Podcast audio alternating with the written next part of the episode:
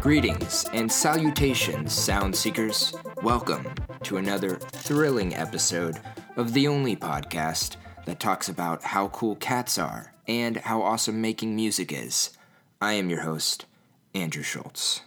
Before we get started, please do us a solid and follow the Sound for Thought podcast on Spotify or Apple Podcast. You can find us basically anywhere that you listen to podcasts except for SoundCloud because we're just way too cool for SoundCloud. On Facebook and Instagram, you can follow the Redefining Records pages to see more podcast episodes and follow all the other cool stuff that we make. I am very eager to share this exquisite conversation with you today.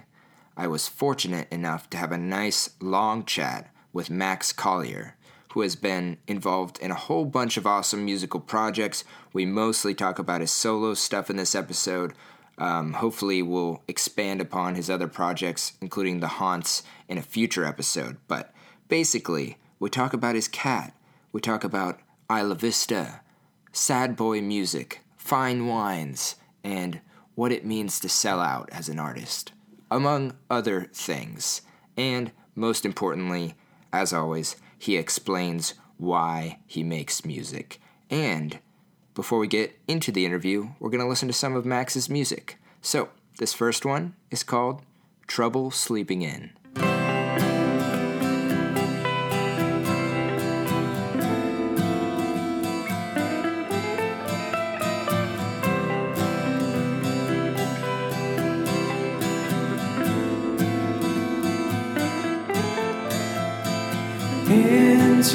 Fears play out slow. You tell me it's not hard at all.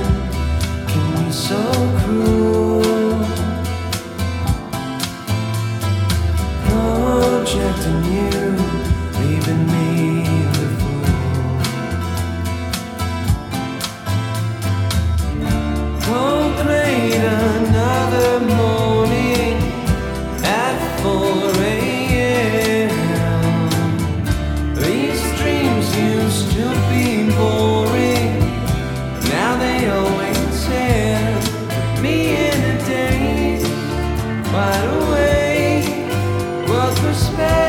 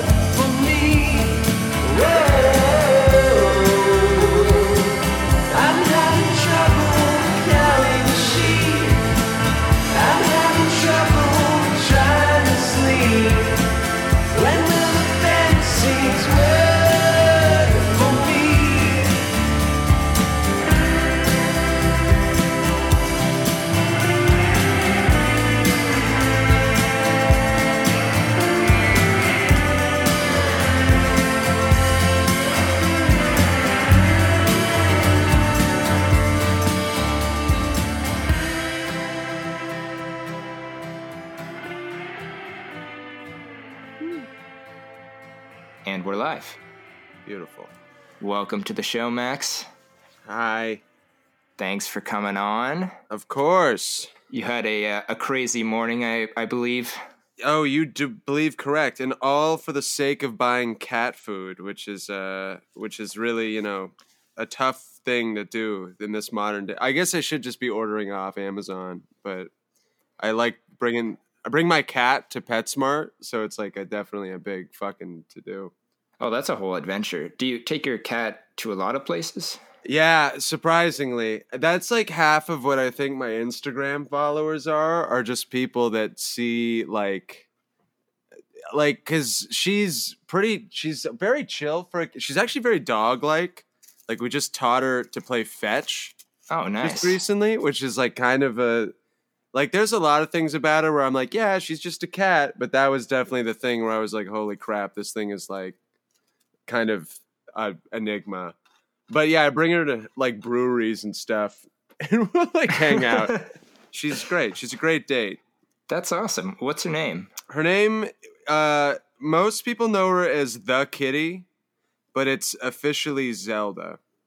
Oh, But like she's that. like all over my Instagram to the point that I'm like, like it's either a music post or it's a kitty post, and I'm pretty sure the kitty posts are getting more love than the music posts. But I don't blame it either. She's adorable. honestly, yeah. People love animals. yeah, exactly. I, th- I think it's a good uh, marketing method for for anybody, like whether it's a musician or like a company or something. It's just use as many cute animals as possible. yeah. God gave me this cute little cat, and I'm gonna abuse the shit out of it. Is basically the uh, is my mo at the moment. I, I approve that. I'm on board. Yeah, good, good, good, good, good. Yeah, don't And I- judge me. no, I, it sounds like a loving relationship too. oh, it's, it it's a- it's a happy abuse. I, that's a weird combination of words. I don't know who has the Stockholm syndrome, but I know one of us definitely does. where like I don't know if she's running the show or if I am, but uh yeah, for sure.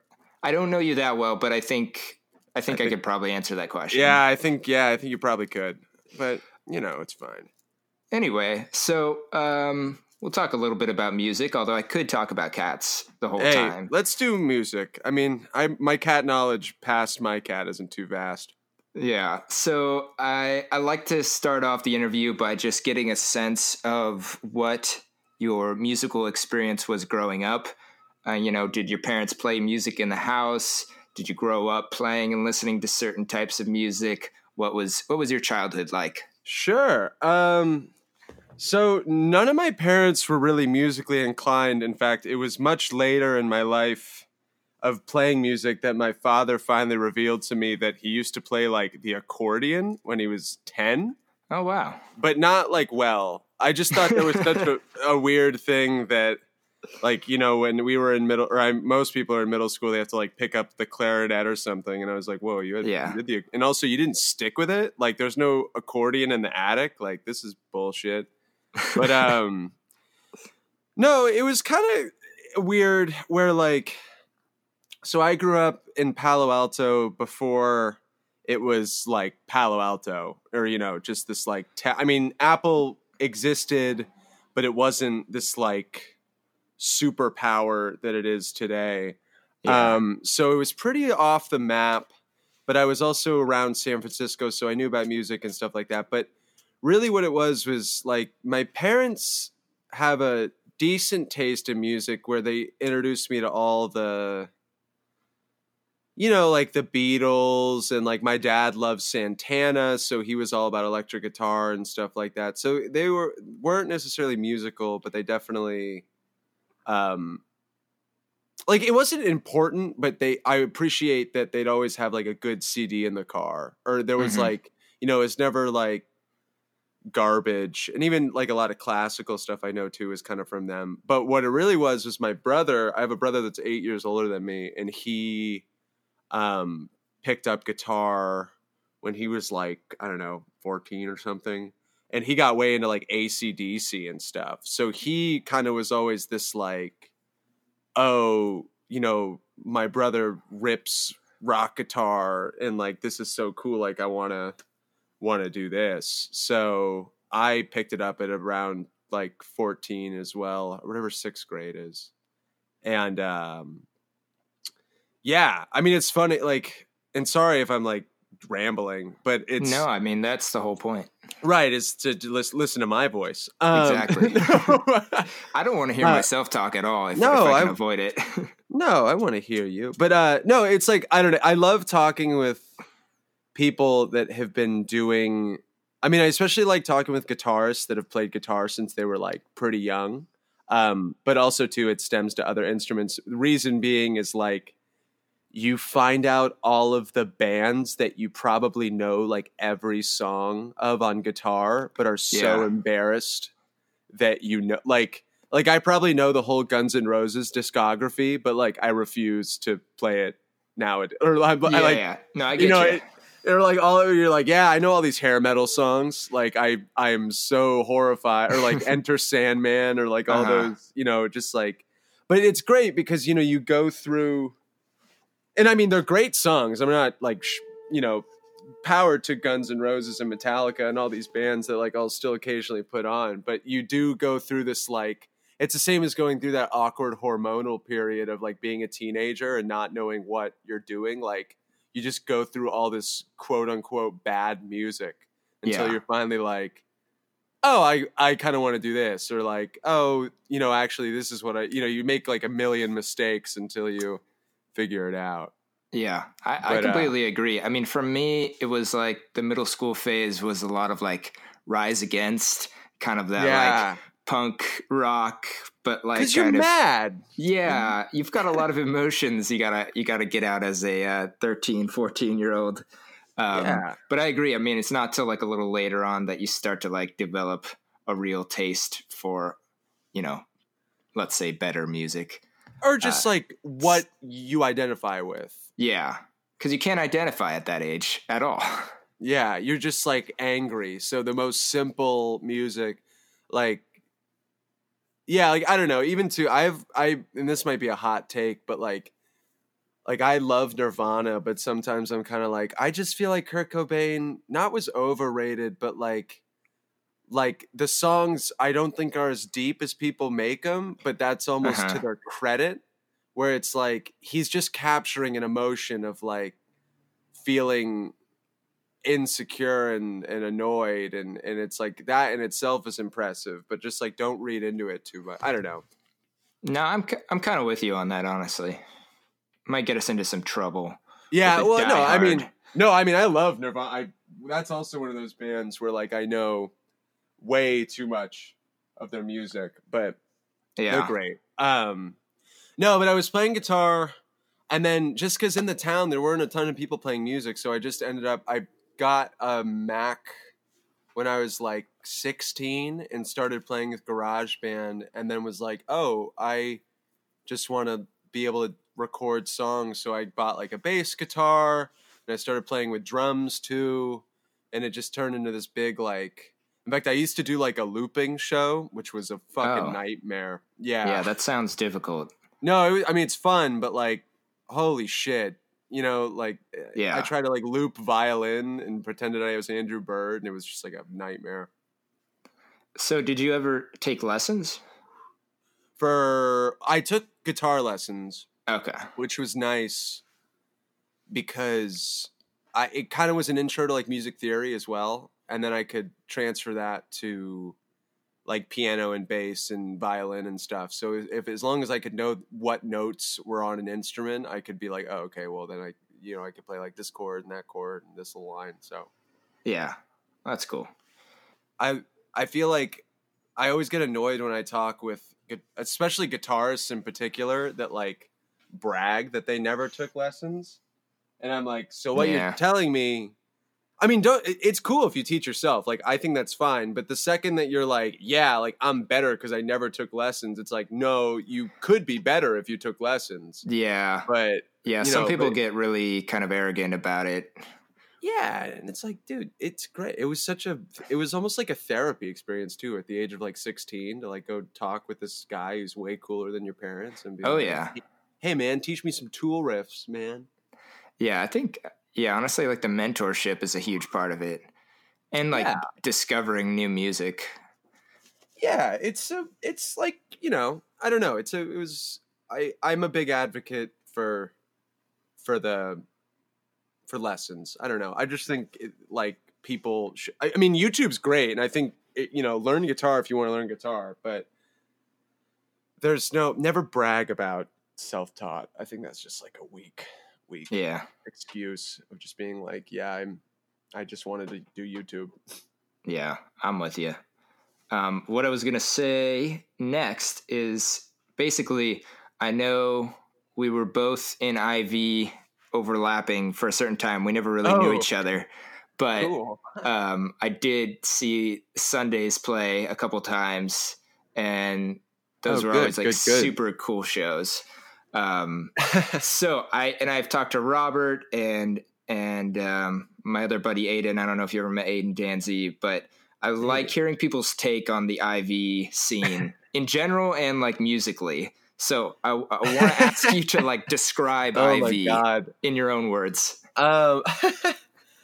uh. Okay. Well, what should I start with in general or the music? Probably in general. I feel like that's. I mean, I'll focus in. Um, that place is a paradise, but you really only need to be there for four years, maybe even less. Yeah. Um, no, it's it's like I I think once. Sorry to make this more like historical, but uh, my brother made a good point about. So I was deciding between UC Santa Barbara and uh, Lewis and Clark up in Portland, and I'm like definitely an indie cuck. So I was very. Um, you know, biased to Portland for you know the mysticism and Fred Armisen and you know all that stuff, and but my brother made this point. He was like, "Look, Max, you could either live in this place for four years that you'll never be able to live in again, or you could go to this city that you can move to like whenever you want. You know, Yeah. like you can still have the Portland experience." So, I that was like I was like, "Oh, you're right. That'll be like nothing else." And that and it really like I think that's what what IV is is like it is like nothing else. Like even in not in the way that it's better than like Santa Cruz is also a great example of another kind of beachside college town sorta that I think has its own vibe. But IV, I will say I enjoy that they like it's the best way to describe it. You can be yourself there. It's not just like college frat bros and stuff. Like there is really a, a wide community, and you kind of have to dig for it when you first get there. But once you're in it, it's like so positive and um and just I mean, and you know, you're a dumb kid. Like IV's also stupid, and everyone's drunk. but it's both things is is what I love about it. It's like Yeah. really awesome and also really dumb and dirty and grimy at the same time. Like I used to hold um, these open mics at my house in the last two years of college. That I I kind of took the idea from this guy because he had a wine Wednesday where he had some musicians play, and I was like, oh well, what if I do a wine Wednesday? I'll buy like eight boxes of Franzia, and and anyone can come do open mic. And I thought it was gonna bomb because I figured like you know it's gonna be all these drunk kids and like no one's gonna pay attention. But I ended up by the end of it, I mean, actually, even pretty early on, having like a hundred people in my backyard, and they would all just go dead silent for these acts, and like we're all Yeah. wasted. I mean, eight boxes of Franzi is no, you know, walk in the park, but like I really respected and was proud of you know the the people around me that like they do give the arts and kind of expression a a not even fair but just like a favorable chance Yeah. and that's really admirable Yeah.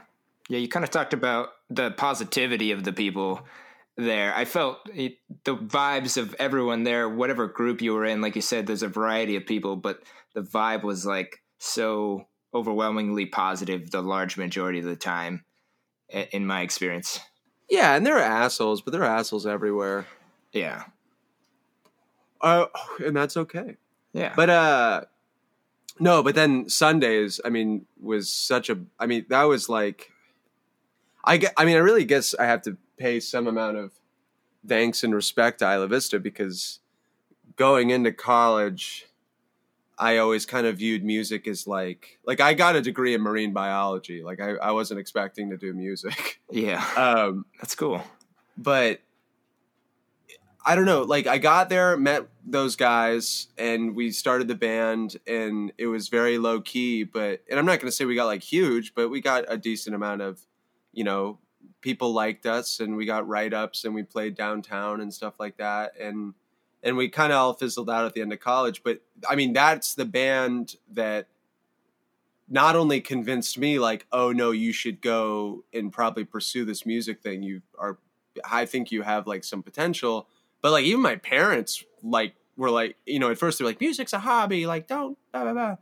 and then after sundays happened they were like you know what yeah you should go to la and like give it a shot because like now's the time to do it Yeah. so but like i wouldn't have that that confidence if it wasn't for those iv house parties and like all people coming out and dancing and being like super supportive and everything yeah. and it's just like so kind Yeah, that makes me happy to hear.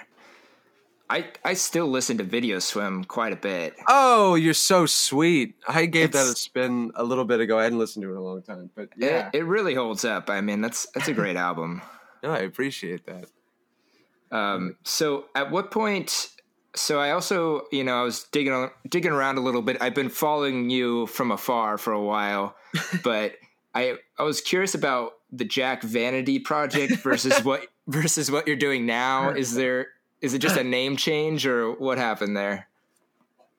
it's uh so I I'll give you an abridged version because I feel like I'm talking a lot.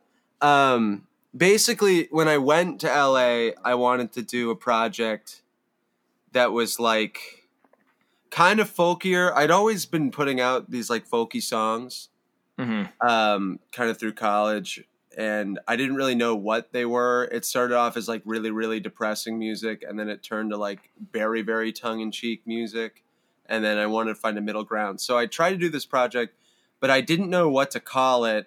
And this guy was producing it, and we wanted to think of like a fun name instead of just my name.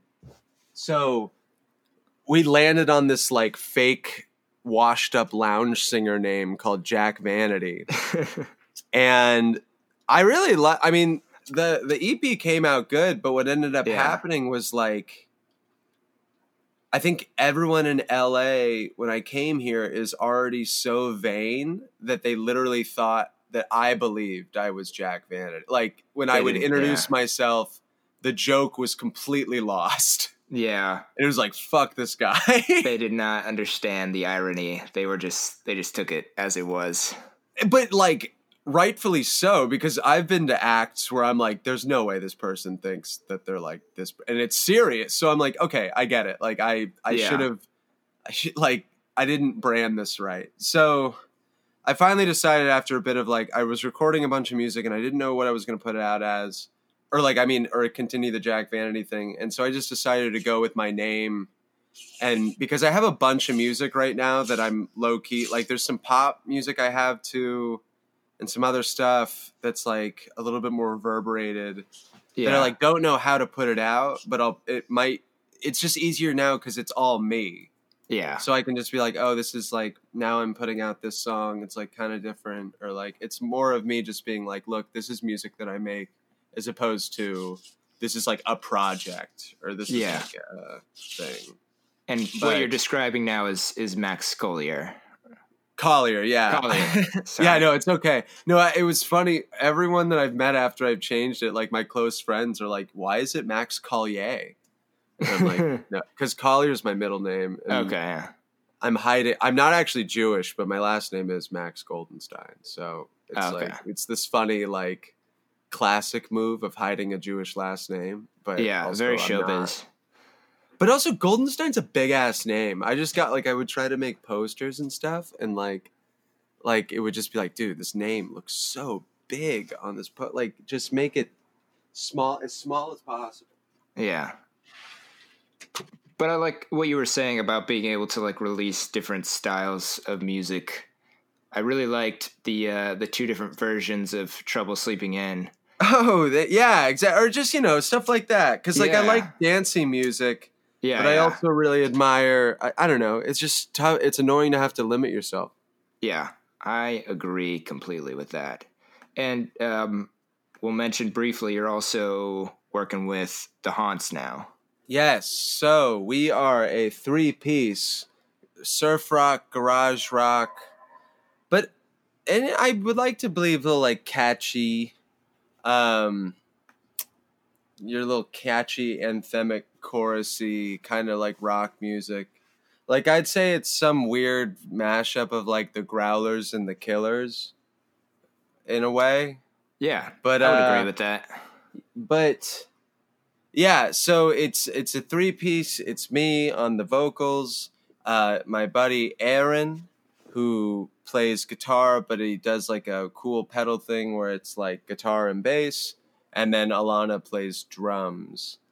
And yeah it's i it's like a really it's definitely my priority at the moment. It's like a ton of fun to play with a band. It's like nice to not have to focus on everything or like when i have to do shows that are my own like i'm definitely a stickler about because it's like my whole product. But it's nice that in this i like really have to just focus on my role and it's less pressure and lets you make your role like even better as opposed Yeah. to focusing on everything but yeah aaron just writes tunes that like i like am just so that I resonate with a ton, and it's just nice to have a writing partner that like I don't know, like I feel like he just knows all the stuff that I'm thinking, and and I usually like if I offer advice, like he's like, oh yeah, that's I. We both just kind of admire each other's notes and and I think vibe as a whole.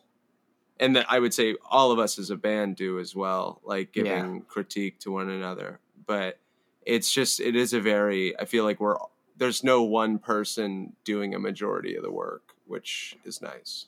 Yeah, that's super cool. My yeah, my next question, which you kind of already answered to an extent, was just like if you had a preference between, you know, and let's say in terms of writing and recording music, not performing, if you had a preference of being in a band or or doing solo work.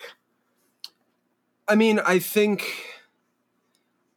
they're kind of like different Yeah, um i mean yeah i don't know because the writing on your own it's it is more like journalistic or debatably autobiographical even if you're not writing about yourself just because like you have the full control and you you really are just like molding the clay yourself but i feel like it is nice to write for a band because you almost get to play pretend a little bit. Like it's less of this like, oh, this is everything that's me, and you're like, oh, I'm writing this for this. And I definitely Yeah. put myself in it too, like lyrics wise for sure, but it feels a little bit more like like there's a great line that a lot of session musicians talk about where they say like you don't play your best, you play to the part and Yeah. playing to the part the best is what makes you an amazing musician because like everyone can shred and show off how good they are but when you like lock it in it's great so it's like locking it in with other people is really uh is a treat yeah. And okay, here's a fun question.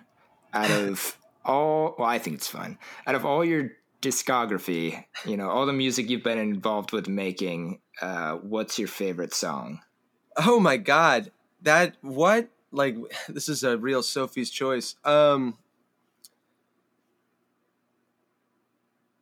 oh but there's so many people that i feel like it's like a tough Oh, it's super. You could just choose to say a few or like, no, I want to make I want to burn bridges right now. Um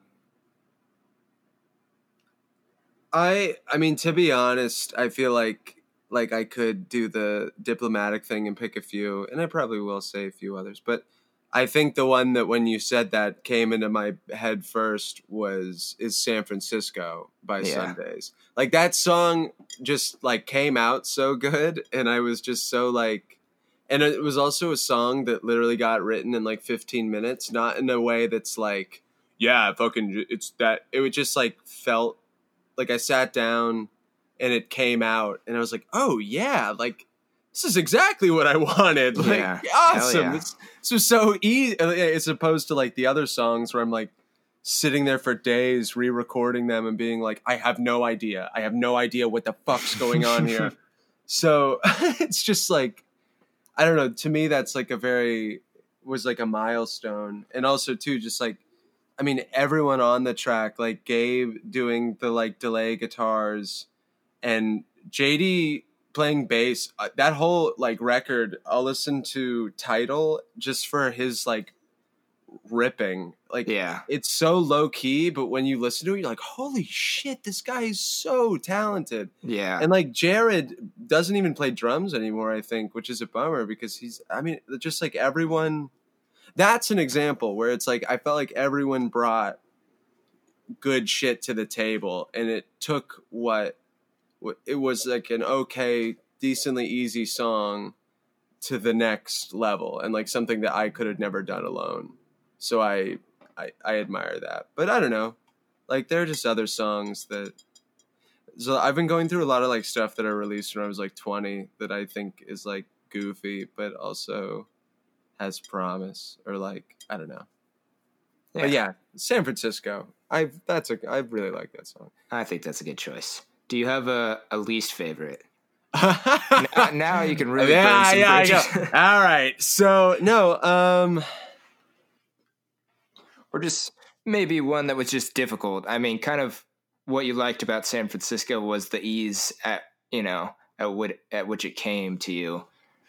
there's a song on the Jack Vanity stuff called New Frontiers that was one of those songs where I was just like like I didn't know what it wanted to be and it got recorded and I still felt like I didn't know what the song was and it definitely wasn't that. Like the other three songs on the EP I do really really like. That just was like as a songwriting piece like felt very manufactured and rushed.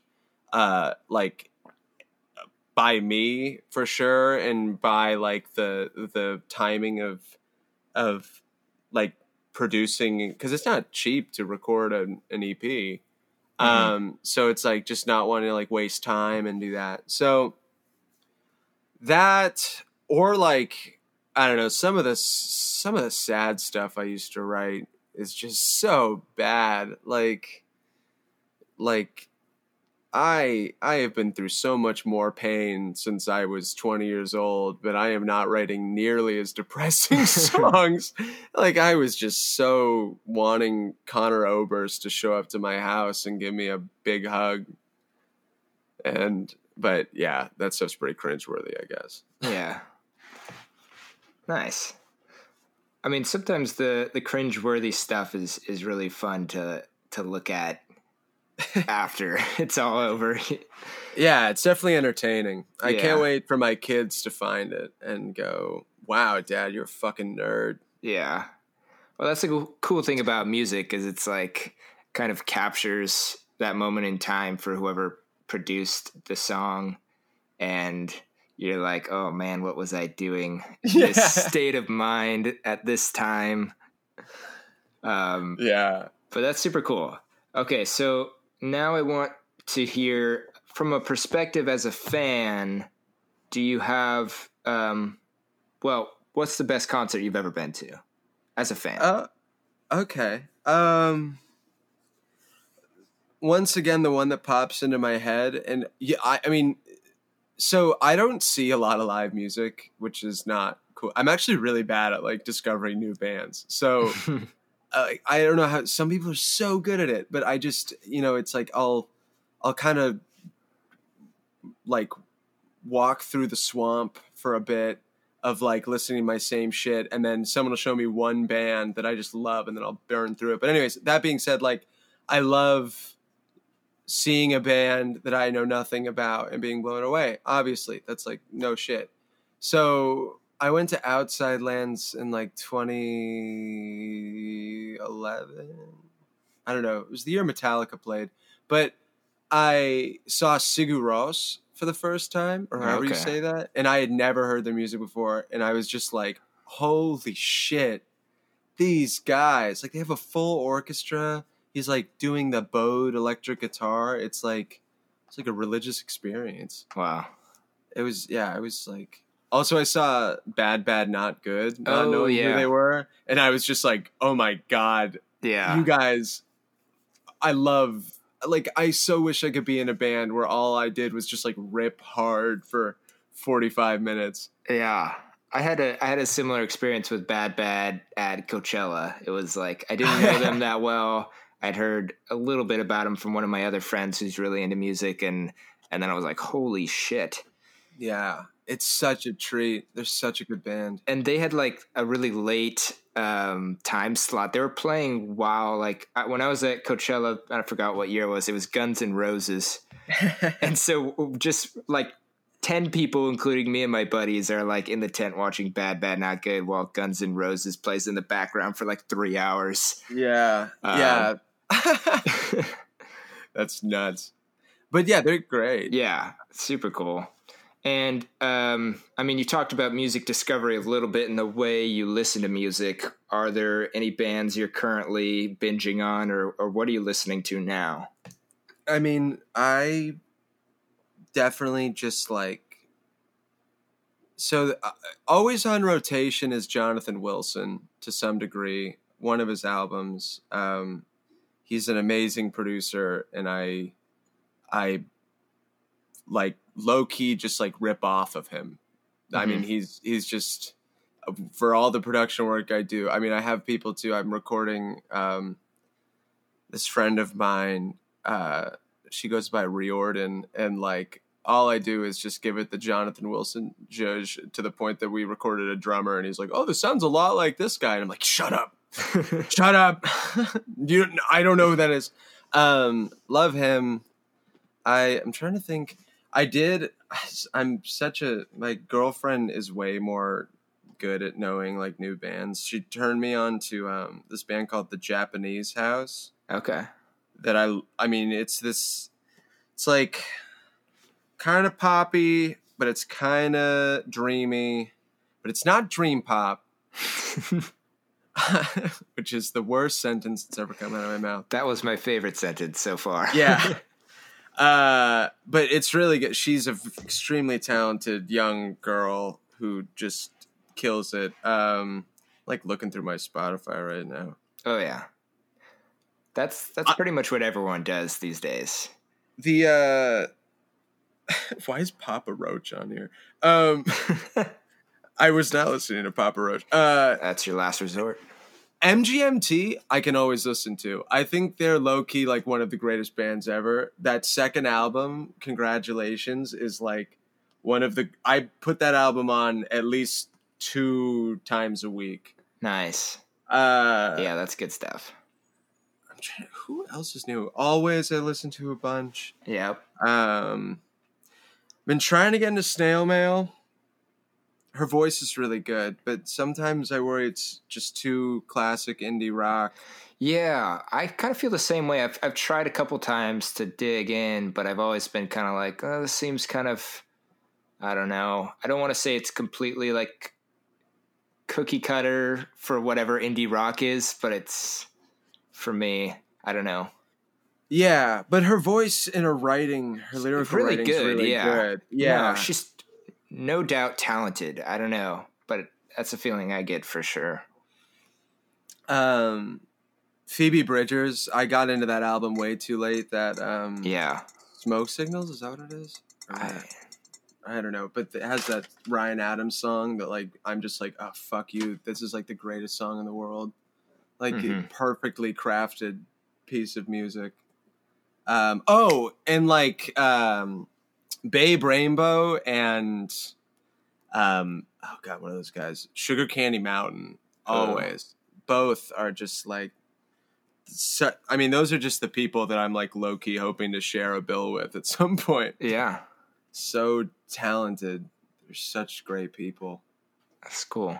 Do you have anything you would consider to be like a uh, a guilty listening pleasure? Uh, yeah, of course. A majority of well, you know what? So yes, but like also I hate that the le- or I don't hate it, but You I think you just gotta own. yeah, you don't have any shame really. yeah, fuck it. Um, But you know, like what I mean, like people Yeah, that yeah, would yeah. fall into that category. Yeah, yeah, yeah. No, no, I, I, I mean, I knew exactly what you meant. So I'm a huge fan, and I actually used to make this music, and it still is on the internet, um, of chiptune music. I'm So, not like, the- familiar. It's like people that make the music on Game Boys. Oh, okay, yeah, like uh, is you it? know Anamanaguchi or uh, yeah, yeah. Um, yeah. Is that, I thought I've heard the phrase like eight bit been used before. Yeah. Okay. Exactly. So Yeah, I 8-bit getcha. or chiptune is the yeah. So some of it's like really annoying, but some of it is so upbeat and catchy. and Yeah, a some of it's fan. incredible, honestly. But Anamanaguchi, they're not guilt. I like respect them a ton, but I think just that genre can get a little cringy. For Um, sure. Yeah. So that's probably a guilty pleasure. Uh, I love, I love ABBA, but that's also not guilty. Like if you don't love ABBA, like you can go fuck yourself. I Like, agree. Dan- get, get the fuck Dancing out. Queen is one of the best songs in the world. Oh yeah. Um, what?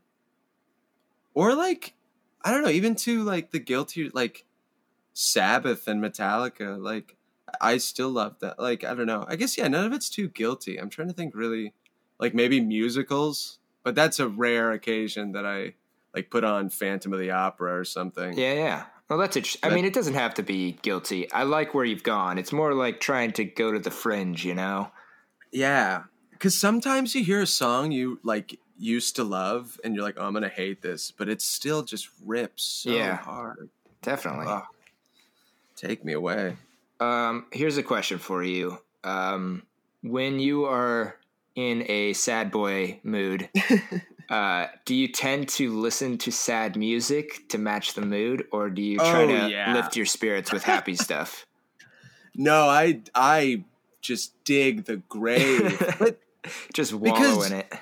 yeah, well, because I feel like like when you're happy, you're not gonna listen to sad music. That's true. You know, yeah. like you're not like I'm feeling good today. Like let's listen to Elliott Smith. Like no, you listen. To, so when you're sad, like I I appreciate the emotion, and I mean I think there's a level. I think you can if, when you're really listening to some like dashboard confessional. I might be like, yo, okay, like you know, maybe stop or like listen to something else. But but one thing I will say that I've admired a lot about artists, kind of like Phoebe Bridgers, um, definitely like a lot of these folkier people. Oh, like uh, Lucy Dac. Is it Dacus? Do you know what I'm talking about? I, I don't know. D-A-C-U-S? I yeah, I, it's Dacus, Dacus. I really no one's ever said if, it. if somebody listening will just get it, I'm sure. You're probably Yes, close I enough. yeah, like it's Dacus. Yeah. They're like, Uh, screw this guy. Yeah.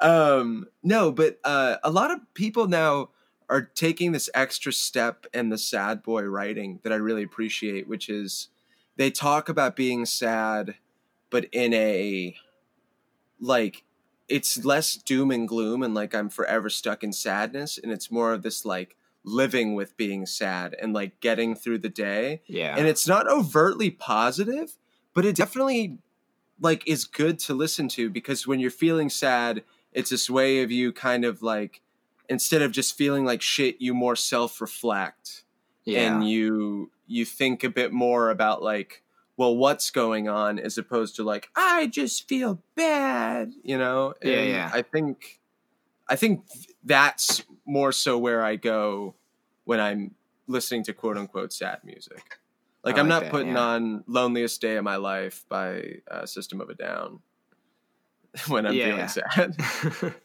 no, that's a really good take. I especially like the thing you said about how there's not really another good time to listen to that stuff. Like when you're happy, you Yeah. would never you would never go to that.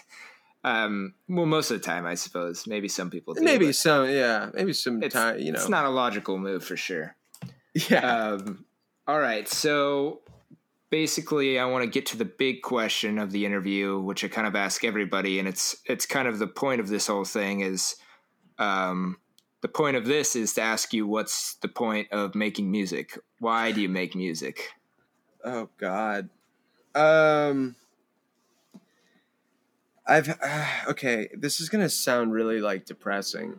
I've been talking a lot. I mean, to be completely transparent with other musicians about like. I mean, I'm still decently young, um, but like, we talk about how great giving up sounds.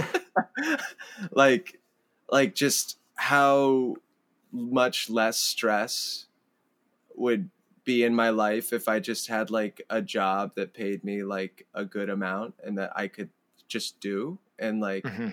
like or some other path you know just kind of like you know not not do all of this but I think at the end of the day which whenever I have the thoughts or especially when I've talked with other people and they agree like the reason I make music is because like I couldn't not like yeah, I, I totally understand the idea that I I could have this other job, but it's like I don't think that if I just said like, oh, okay, I'm done, like I could actually stop. Like I think I would keep going to my computer and recording music. And like two, if that just ends up being my life, like where I do end up being like too old and out of the game, like I don't think the music's ever gonna necessarily stop. It just might not be the priority. But like there's something about the weight of this sounds so stony baloney. Uh, there's something about the weight of like audio, and I think that that is odd to say, but like you even think back to like old classical pieces or like the romantic period and just the way that like a team of violins like look at Moonlight Sonata like that song has no lyrics is just piano and like is possibly one of the most romantic and beautiful songs that's ever been made. And like, I just find it to be a beautiful medium to work in where you kind of like, you can make it all your own. Cause it's really just like any, it's like any, a painter trying to make, like convey something with paint Mm-hmm. or someone trying to make a video that you resonate with by looking at. Like you're just using something odd to try and resonate with the people and and relate too with the people around you. Yeah. So I just feel like from an early age I was drawn to these cool sounds and like guitars and I really like the poetry aspect too of it all and like hearing other people loving all those things. And like even too like not to talking or if you ever listen to any interviews with that guy Jonathan Wilson I mentioned before like he he opened my mind to the idea that like a recording is not necessarily like you playing the song it's like a layer of sounds Yeah. that you're giving someone and that's definitely changed how i think about all of it and what i'm like the actual finished work but that was kind of a roundabout way of saying i do music because if you don't think like if you are going to do music and you think you, like you just know you can't stop doing it if you can put the guitar down really then like put the guitar down but i just don't think you know like if you if you feel drawn to it you're gonna do it and that's all you can do Yeah. I think that's a great answer. Do you what are your um I mean you mentioned the kind of feeling of you, you occasionally think it'd be really nice to give up. Um so I'm curious what what you're trying to reach like at what point do you feel like you might kind of outrun that feeling? Where do you have to be to Uh, feel like really happy? um i think just like stable like not like you should always be hustle i hate that slogan but it's also like no but it's like No, i yeah. hate it but it's also so like there's nothing that conveys that aspect Yeah. like like as much as it's a goofy tagline like no that's the musician and all artist life is you are always hustling you're always trying to make money and and make connections and and be seen and like i think to me the second i mean to, in my mind it's like that i can just confidently pay rent every month Yes, with my that would be nice. my- you know or like you know to not have to have a part-time job or something is definitely that. Um but yeah i think it's because even too i i don't i'm not trying i mean i'd love to be a you know bajillionaire but like i think just the real goal is like doing just having it pay the bills, like being able to live happily and like frugally, but like not worried Yeah, comfortable. and, and then yeah and also too like being proud of what it is that i'm doing even if it is like just being a ghostwriter and writing like pop songs like if i i would let as long as i'm just like stoked on it or think i'm doing the best work that i could be doing like i think that's also the other side of it yeah, that's like success Yeah. That kind of makes me just think about the whole idea, which is kind of a stigma of like the musician selling out. Because it's like, obviously, you mentioned the hustle, like, you have to make money. And ideally, it's doing music and not having to do Yeah. other things. And, and sometimes that process of making money can be skewed. And a lot of times people get upset over what you're doing. Obviously, like you said, it's like as long as you're proud of what you've made, it doesn't really matter. But of course, there's that whole. What do you think about that whole idea of a musician selling out? Oh, uh, well, I think there's two ways to sell out.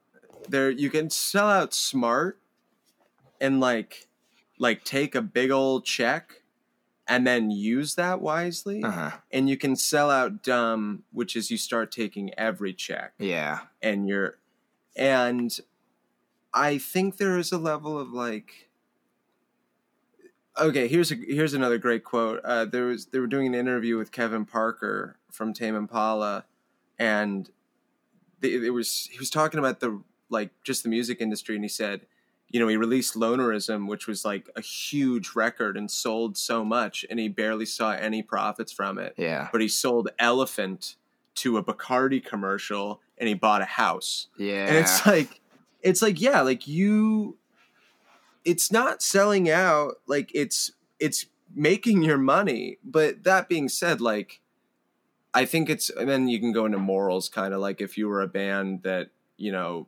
like you did something political or like you're kind of betraying your morals, I think that's a different story. But like like sell your stuff. Like people I, I would love to sell out to a degree. Like be if I was in a or what uh Passion Pit was in like a Target commercial yeah. way back in the day. Like and I and I was just stoked because I was like, whoa, Target's cool. Like they got a sick song. Yeah, like yeah. I'm I'm in. They play real estate, that band real estate in Albertsons grocery stores. I think that's the coolest thing in the world. Yeah. there is that side to it of like if you if you hear music that you like out in the wild somewhere, you, you do get a kick out of it. Yeah, as long as it's like good music and it's just like in a spot. But like the second, I don't know, you start doing like weird shit and you start being, you know, you're like on every commercial or you're like, you know, uh, Peyton Manning. I mean, like you don't want to be like the face of State Farm. Yeah, give your exactly. A, but It's kind of a. I know. mean, it can be. There are lines you don't want to cross, but obviously it can be vague. yeah. But I had a similar experience recently. I saw a commercial um, that had a spoon song on it. Uh, turned my camera on, and I'm like, that song is like 15 years old, and it just like was on a commercial that I saw yesterday. But my m- most of my feeling was like, oh, thank you. Like finally somebody's gonna go pay Spoon. Yeah, no, exactly. You're just like, and because that's the is you know, like, oh, sick, like they're making money, like hell yeah, Yeah. good on them, and like, and people listening, and people that may not have heard that song will see that commercial and be like, oh, what's that, and like Shazam Yeah. it or look it up. totally. All right, So selling out's Yeah. fine. to a degree, basically. Yeah. Yeah, to a degree. To a degree. Um, what do you enjoy doing besides music in your free time? Um, absolutely nothing. No. Um, I I've been like urban, but this sounds weird. No, I'm not gonna say that. Uh, I've been. It's really been music. Jesus Christ. Uh, my well, my job is I, I do a work at a wine tasting Oh. room, and I'm surprisingly like kind of into wine. That's That like sounds a- really cool. I'm not like it. I mean, I'm not like the biggest. I, I mean, I like to say I have a decent palate, but I'm not the. I'm not a huge You're snob, a but I just douchebag. admire. Yeah, I know. I'm like I'm that guy sitting there swashing into my mouth, going, mm, it "Tastes like fresh cut no, yeah, that's super cool though. But I, I like that. Um, just a lot of I've been doing a lot of like LA cuz I live downtown and there's a lot of old history in downtown and I have this housemate that like really just knows his stuff about like you know like we he showed me where like Morrison Hotel was cuz it's all boarded up now and just like a lot of that stuff we've been we would like bike around downtown and it's a lot of this like sightseeing and these old spots and like visiting like the first dive bar or the oldest dive bar in LA, excuse me, and like just stuff like that. And like really, because like I mean, LA, so many people just think of Hollywood, but like so much stuff happened in like East Hollywood and downtown, Yeah. and like like I don't know. I guess so. Just like a lot of like exploring the city is really what I've been doing. I really don't have many hobbies other than like just like I feel like I've just consistently been working on music for like the past five yeah, years. that's okay. And yeah, I like to read. There you go, yeah. I got a cat that I am oh, obsessed Oh yeah, with. those are all good answers. Yeah. I just kind of like hearing. I mean, obviously, people like you and people who I talk to are constantly overwhelmed with thinking about music. So I, I just get curious of like what else, No, what no, else no. goes on up there in that head.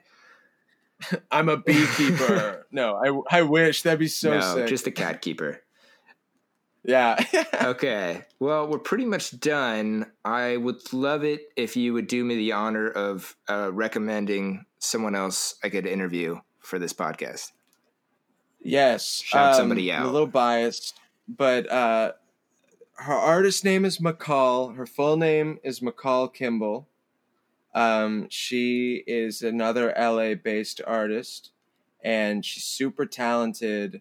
She is she's like a pop act, but the lyrics are really good, like exceptionally good. And even though the songs are like super catchy, you definitely end up feeling this like not sense of dread, but definitely a sense of I happiness. like that. No, I mean, yeah. she openly she openly talks about her songs like make you Yeah. cry. Uh, so, but they're they're good, um, and yeah, she's just and I she's I I know her, um, and she's gonna get mad about that. But you uh, said you but- know her. Yeah. Uh, um, but anyway, yeah, she's kind of going through a similar thing of like, like thinking of what it is to be the musician, and it's. I'm sure she's got some great takes. That's perfect. Awesome. I look forward to talking to her. Where can people find you and follow you on the internet? Oh, I'll give you. Oh, on the. I was gonna give him my address. No, I'm. Wherever. Or they could just come to your house. Yeah. Yeah. Uh, no, if you just look up Max Collier, M A X C O L L I E R on Spotify, I'm like, I have all these songs that are done. I'm like slowly putting them out. Um, I also have an Instagram, which is Max Collier Music, just at that. Um, and then the Haunts, I think is the Haunts Band official. Also follow us on there. Um, if you want to see that, we play around LA a bunch. I'm probably gonna try and start doing Max Collier shows too. So hopefully that'll be in the future as well. Um, but yeah, Instagram's the best. Cool. Sounds good. All right. Well, we're done. I, I have this thing where when I do an in person interview, I like to end with a high five because then it's just like a very definitive end. But then I've been doing also these phone interviews where I'm like, ah, I can't do the high five. Just came up with the brilliant ideas that we'll just clap at the same time. I love we'll, it. We'll All just do like a a three, two, one, and then clap, and and then in the future maybe I won't even explain this, and people will just think we're together, and it's a high five. I love but it. But this is the this is the inside information. So we'll go right, three, cool. two, one. Delayed for sure. That makes it oh, better. Oh, yeah. that makes it better. yeah, yeah, well, yeah, because that's how real high fives Exactly. All right, with lag time. that was good. Thank you for being on. Of course, thank you for having me. This is so much fun. When I replay this tune, it fills the room with momentary shots and moods. The time you left me on the beach, motorcycle